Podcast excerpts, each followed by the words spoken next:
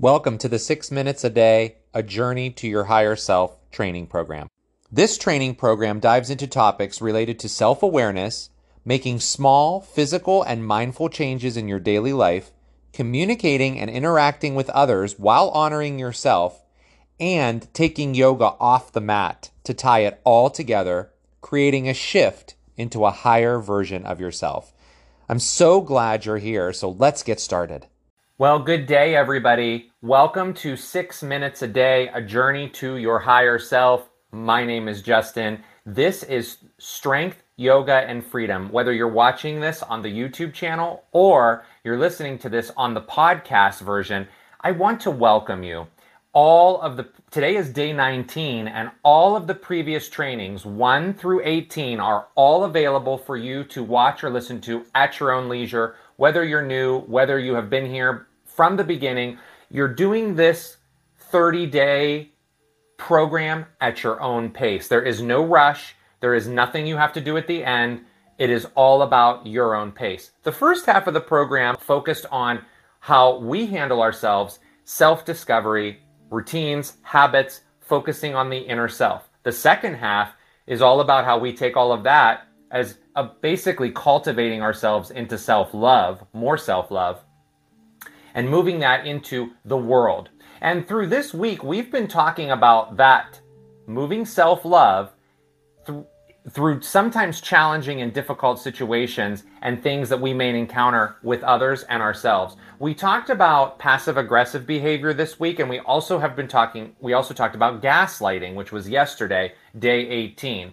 Passive-aggressive was day 17. So back up and review those. Those two terms are going to come in handy, and those two trainings are going to come in handy as we move into today and tomorrow's training, a two-part training all about narcissistic relationships, something that is very near and dear to me because I have dealt with narcissistic relationships my entire life. Being a people pleaser, maybe you're a people pleaser, and having the empathy and big heart, you may find yourself attracting narcissistic individuals into your life. And narcissistic behavior and narcissists in general, the term narcissism is not extensively an established, very old term. It has been coming into light in recent years way more prevalently. And in all the research and self-study I've done, I want to share information with you all about that. So let's get right into narcissistic relationships. And before we do, please remember that we have an email list now. If you want to join our email list and get information related to what we're doing on the podcast and what we're doing on the YouTube channel, which the YouTube channel is going to include live free yoga classes starting at the end of this month, which is July. And what's going to happen there is we're going to offer you several styles of yoga, whether you're a beginner, whether you've been doing yoga before, whether you like to do more passive yoga or active yoga. It's all going to be out there for you, and I can't wait to share all that with you. So join the email list. It's in the link in the description, either on the podcast or on the YouTube channel. And subscribe, of course. Of course, that supports all of this. So thank you in advance for all of that. Now, as we talk about narcissistic relationships today and tomorrow, we need to remember that every relationship is different. So these videos are never a replacement for any type of diagnosis of any type of personality disorder or any other personality types out there. This is sharing information that I have learned and experienced myself. So again, I will remind you, if you find that something is severe, please seek out your medical professional for advice and help on that. What is narcissism? Well, if we look and define what narcissism is, narcissistic individuals tend to have a sense of superiority, grandiosity, fantasy, admiration, and protection of the ego, because deep down, narcissists do not have any sense of self-love and self-worth. Remember, in the first part of this training, the first 15 days were devoted to figuring out what's going on in your life and how you can treat yourself in the best way possible. If you are dealing with someone who is narcissistic, that self-love is not evident or available to them, okay? So that could come from a variety of different things in someone's past. But instead of focusing on why it happened for someone else, what we need to focus on is how we can help handle ourselves in these challenging relationships. So we need to understand that narcissists have a blatant lack of empathy. There is no empathy. It may feel like there's empathy, especially at the beginning, and we're going to talk about that. But remember that when you are in a healthy relationship, now, when I use the word relationship, I'm not just talking about a romantic relationship. I'm talking about all relationships. It could be a relationship with your coworkers or boss. It could be your friends. It could be your parents, your children, or other family members. So there's all relationships are included here. In healthy relationships, you can share your feelings, you can make mistakes, you can be vulnerable, you can share your opinion, your dreams, your hopes, and the other person in the relationship with you, if it's healthy, will support that. If you're in a relationship with a narcissist and the way you're going is you're starting to notice these patterns that I'm going to talk about next, what that does is it stunts your ability to make decisions based off of your own self-esteem and courage, because those are robbed of you when you're in a narcissistic relationship. It causes you to walk on eggshells, which will stop you from being a happier person. So what does that pattern of relationship look like? The first stage of this is called idealization or love bombing. This can feel like you cannot get enough of the other person. This could feel like you become so hooked or even obsessed because things may seem so perfect at the beginning. You may get gifts, you may get love notes, you may feel like you've met your soulmate, you may feel like you're going out on these elaborate dates, or you may even be taken on an elaborate trip. It could seem like empathy is there at the beginning, but even when you start to notice these initial red flags that could come up, you kind of brush them off because you're so enamored by this initial hook that has brought you in. And again, it could be anybody. It doesn't have to be a romantic relationship. It could be a friend or even happening in your family. You also start to brush off things and say, they're having a bad day. The excuses might start, even though you notice the behavior might be a little off. Once that initial love bombing stage ends, you move into a devaluing stage, which is when things really begin to change. Controlling will start because you become hooked, so you're starting to get into a pattern where the other person, the narcissist, is controlling you. They do this by slowly isolating you from your friends, from your family, from work. And what we just discussed in the past couple days, gaslighting, passive aggressive, those things start to happen.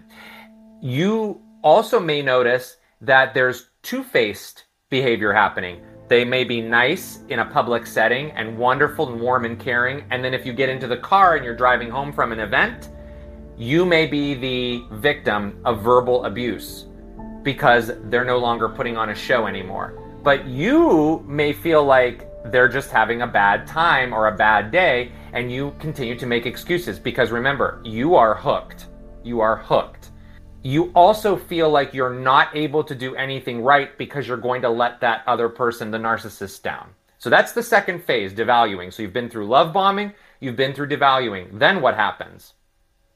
Discarding. So discarding happens because there is no empathy. So because there is no empathy, narcissists get bored because they need more admiration. They need more grandiosity. They need you to be making sure that your attention is solely focused on them and not on yourself.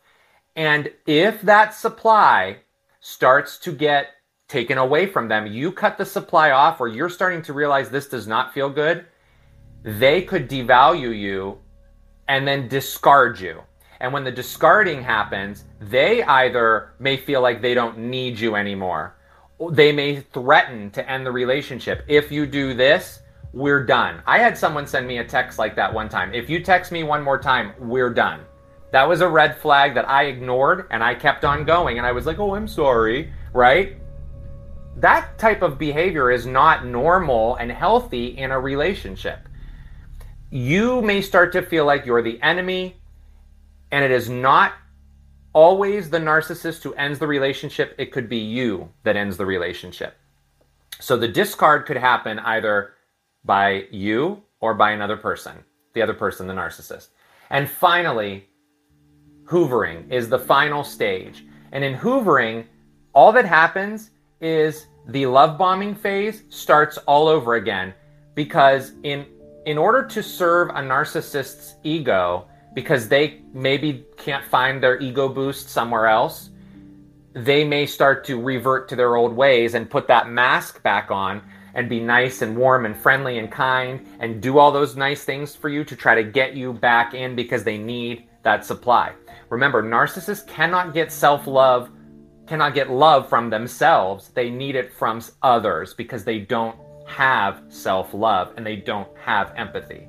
So as we conclude, those are some general things and a general cycle of how that could work. This is general. Not every relationship is like this, and in some cases, it could take decades, a lifetime, to realize that you might be in a relationship like this. It results in you feeling as though you have done something wrong and let someone else down, or you couldn't fix them. And tomorrow's training is going to be all about how to cope with all of that after you've figured out that this is the type of relationship that you could possibly be in. So make sure you join us for tomorrow, day number 20, on narcissistic relationships.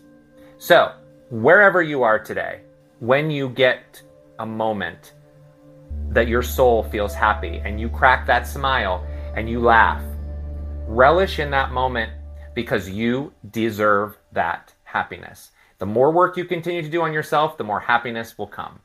Again, thank you from the bottom of my heart for being here, and we will see you in part 2 of the narcissistic relationship training tomorrow, right here on Strength Yoga Freedom. See you soon, everybody. Thank you so much for listening to this episode. I truly hope that you found at least one takeaway that you can use to take that step towards more strength, happiness, joy, and freedom in your life. If you like this podcast, please visit the links in the description to consider subscribing to our newsletter, where you'll get updates on new podcast episodes, trainings, and more content, and even yoga classes on our YouTube channel, where you can practice on your mat at home or wherever you are. You can also find and connect with me on Instagram. And if you're so inclined, there are also links to buy me a coffee or support the podcast through listener support. I am truly grateful for each and every one of you and appreciate you being here. And we'll talk with you soon. Okay, one last thing.